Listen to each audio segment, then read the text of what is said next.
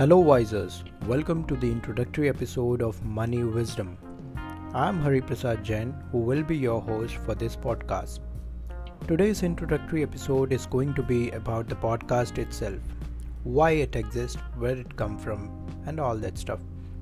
So I'm just going to jump right in for just let you know who I am and why I'm the one talking to you right now. I'm actually the host of Money Wisdom, which is the podcast I'm going to start for lots of reasons.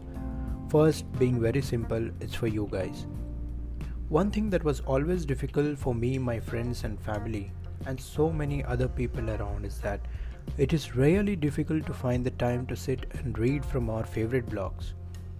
Many of us don't like reading on our mobile devices, and we are finding ourselves less and less on our computers unless we have work and with podcasting becoming a mainstream, why can't there be a way to listen to this blog post?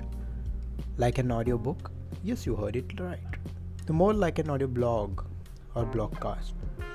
But these were incredibly rare to find some two to three years back, but now there are hundreds of them.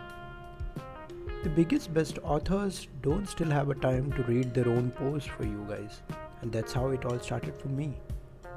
The other piece of the puzzle is that I have been working from home nowadays, and that sort of isolated me from myself, making my social interaction fewer and fewer. And as an extreme introvert, although it is nice to work from home all alone, but it started bringing out my social anxiety, which has come and gone when I was in school.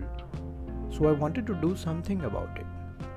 Basically, it forced myself to talk more, and what better way than a podcast? Especially my social anxieties related to speech or performance anxiety. Thus, I start reading about good things, posts related to personal development, meditation, minimalism, etc. etc. All things I am interested in could also help me and you to optimize our life. So, here I am starting right away Money Wisdom. Welcome once again.